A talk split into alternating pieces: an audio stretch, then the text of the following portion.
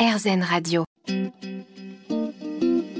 Namasté, le yoga avec Natacha Saint-Pierre. RZN Radio, on est toujours avec Pauline Testard. On parle toujours de la transmission du yoga. Et dans cette transmission du yoga, il y a, on l'a vu depuis le départ, quelque chose qui est apporté par plusieurs peuples au yoga, à cette science euh, millénaire. Il y a l'occidentalisation qui va apporter certains bénéfices au yoga. Il y a des plus, il y a des moins. Quels sont les plus et les moins que vous avez envie de mettre en avant aujourd'hui, Pauline Alors, je commencerai par les moins, comme ça je termine par euh, le... Par le beau Par le beau. euh, dans les moins de cette occidentalisation du yoga, euh, je mettrais le... C'est devenu le culte de la performance et le culte de l'ego. Euh, c'est à celui qui fera la la posture acrobatique euh, la, la plus époustouflante qui soit, c'est à celui qui apprendra le plus vite possible cette posture par rapport à son être un très très bon yogi et ne pas être souple? Peut-on être un grand yogi et ne pas être souple? Alors ça dépend de quelle souplesse dont tu parles. Si tu parles de la souplesse du corps, oui, on peut être un très bon yogi sans être souple. Si tu parles de la souplesse de l'esprit, non, on ne peut pas être un bon yogi si on n'est pas souple. Cette réponse, elle est magnifique, Pauline, parce que euh, ouais, c'est exactement ça, je pense. Euh, le bon yogi, le yoga, c'est un art de vivre. Donc, euh, c'est euh, celui qui, qui continue d'explorer sa pratique euh, physique, méditative. je parlais du yoga de la connaissance, Jnana Yoga. Le yoga de la connaissance, c'est aussi continuer d'étudier, étudier les textes, textes philosophiques, mais juste textes tout simples, lire le Mahabharata, le Ramayana, continuer de se former. Et moi, c'est ça, le bon yogi. Et donc, dans les plus, dans les moins Alors, encore dans les moins, il y a, y a, aussi le yoga a été un peu réapproprié, on va dire, par la culture porno. Euh, on en parlait euh, avant cette émission, et là, vous allez nous dire un truc qui m'a choqué. Alors moi aussi, j'ai découvert ça euh, pendant mes recherches. Alors je l'avais déjà vu sur les réseaux sociaux, des personnes qui vont euh, sous couvert de montrer des postures de yoga euh, sur Instagram, sur YouTube ou autres réseaux sociaux, euh, vont clairement présenter du contenu pornographique. Et dans les mots-clés, sur les sites pornographiques, dans les mots-clés les plus recherchés, on a yoga.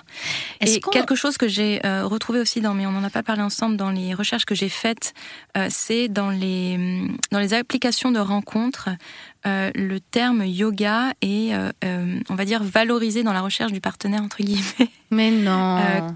puisque c'est vu comme quelque chose d'attractif, on va dire, physiquement. Est-ce qu'on n'est pas, encore une fois, en train d'utiliser le corps de la femme? Eh si, complètement. complètement, c'est... Pour vendre quelque chose, pour vendre le yoga. Oui, alors après, est-ce que c'est du yoga ou est-ce que c'est ou est-ce qu'on utilise le terme yoga pour faire venir les gens? Puisque le yoga est la mode En fait, c'est encore ça, c'est encore des histoires de mode, c'est-à-dire que euh, dès que quelque chose est à la mode, on utilise euh, euh, ces termes, ces mots clés pour amener les gens à, ce qu'on fait. Donc, est-ce que c'est pas cette utilisation du mot yoga? Est-ce que si aujourd'hui le yoga n'était pas à la mode, mais si c'était quelque chose d'autre qui était à la mode Est-ce que c'est pas cette autre chose qui serait euh, mise en avant? Je pense que vous soulevez un point très intéressant et je pense que oui, ce serait quelque chose d'autre qui serait mis en avant. Est-ce qu'on a d'autres points négatifs? Alors euh, non, mais je vais, ah, je vais terminer sur le, la, beauté de euh, le fait que le yoga se soit occidentalisé avec tout ce qu'on a vu pendant cette émission. C'est que le yoga est devenu quelque chose de plus simple de plus physique aussi, mais il, surtout, il a permis au yoga de se démocratiser. Euh, hmm. Aujourd'hui, tout le monde peut faire du yoga, quel que soit son sexe, quel que soit son âge, et on n'est plus dans cette relation un peu élitiste euh, du maître, euh, du gourou et de son disciple en haut de la montagne et qui passe son temps à étudier. Parce qu'il faut savoir qu'aujourd'hui, dans nos sociétés, ben, on a besoin de travailler pour euh, payer son loyer, euh, pour euh, faire vivre sa famille. donc, on, matériellement, on ne peut pas tout abandonner aller au fin fond de l'Himalaya et juste étudier la respiration et la méditation. Oui, certains peuvent le faire, mais tout le monde ne le peut pas. Et aujourd'hui, tout le monde ne le veut pas. Et tout le monde ne le veut pas exactement. Et aujourd'hui, ce, le yoga est accessible à tous.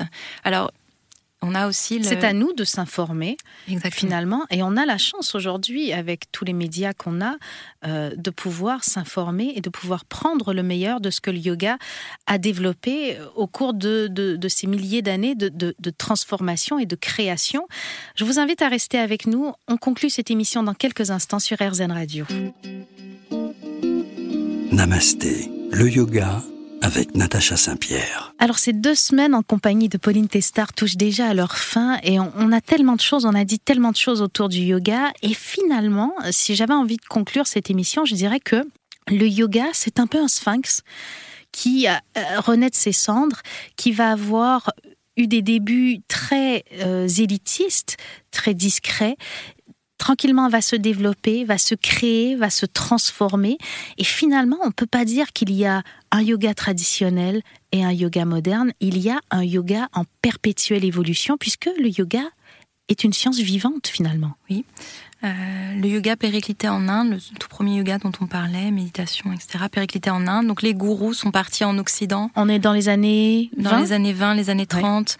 Euh, les gourous partent en Occident s'imprègne de ce qui est à la mode en Occident, donc euh, la culture physique, et ce qui a permis au yoga de renaître en Inde, puisque aujourd'hui euh, il y a des masters de yoga en Inde. Euh, moi je trouve ça fascinant. Des, moi j'ai fait un master d'histoire, mais j'aurais pu faire si j'étais en Inde un master de yoga pour former plein de professeurs, mais des très bons professeurs qui vont eux-mêmes former ou enseigner, surtout aux occidentaux qui viennent en Inde. Donc c'est très beau, c'est ce yoga qui commençait de mourir en Inde, qui renaît en Occident pour qu'il puisse renaître en Inde. Je, trouve ça très beau.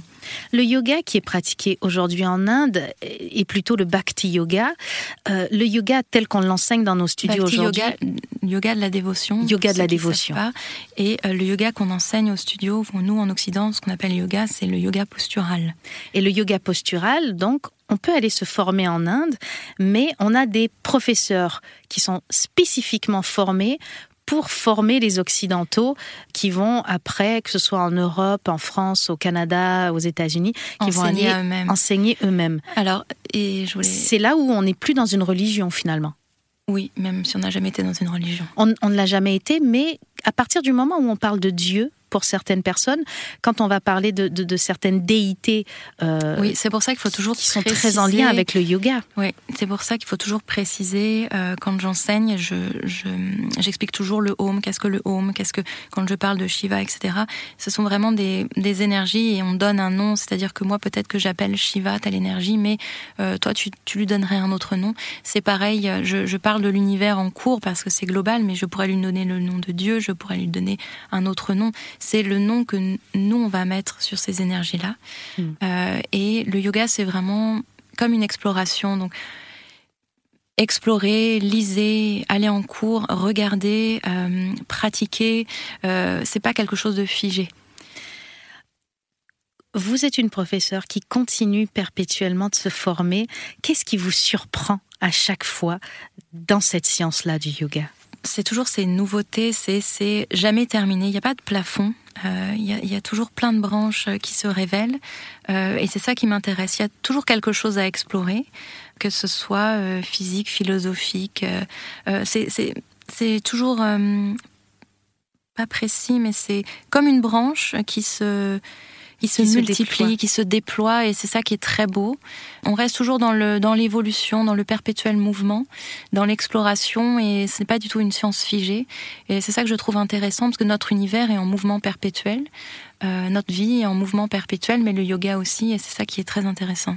Et notre pratique sera donc en mouvement perpétuel. et, et je, À certains moments, on peut avoir parce que on a l'impression parfois quand on parle entre professeurs de yoga que euh, on, donne des lettres de noblesse euh, à la partie méditative et spirituelle du yoga euh, et qu'on la place au-dessus du yoga postural. Mais finalement, c'est selon nos besoins aussi. Il y a des moments où on va avoir besoin de travailler plus notre corps et d'autres moments plus notre esprit. Et les deux sont aussi précieux. Les deux sont précieux et je pense que c'est aussi en fonction de notre évolution dans notre vie, peut-être de notre âge aussi. Peut-être qu'à un moment donné, on a besoin de quelque chose de, très dynamique dans le mouvement et ça peut être aussi une méditation en mouvement. Moi, je sais que euh, si je nage beaucoup, si je, euh, reste concentrée euh, sur mon crawl ou sur ma salutation au soleil, c'est vraiment une méditation. Je, suis dans, ça, dans ce, cette conscience-là. Peut-être que plus tard, en, en, vieillissant ou en étant plus posée, je, je vais avoir besoin de quelque chose d'un peu plus méditatif, d'un peu plus, plus fixe, de plus doux. Mais il y a des moments, même nous, en tant que femmes, on est on, a, on, vit dans le cycle continuellement et il y a des moments dans le cycle où euh, le, corps a besoin de se poser plus. Et ben, je serais plus peut-être dans du yin, dans de la méditation, dans de la lecture, parce que il faut savoir que euh, l'étude des textes, ou l'étude en soi, c'est du yoga, c'est le jnana yoga. C'est une part intégrante Exactement. du yoga. Alors c'est tellement difficile, Pauline, de conclure ces deux semaines avec vous. J'ai été ravie de partager tout et ça. Moi aussi, Natacha. Et je pense que si je devais conclure, je dirais que ce que j'ai appris à vos côtés, c'est que le yoga n'a pas une transmission linéaire à travers le temps, mais le yoga, c'est un peu un arbre et qui a des embranchements dans tous les sens, dans toutes les cultures et je vous invite à découvrir chaque petit recoin de cet arbre. Merci d'avoir été avec nous sur RZN Radio.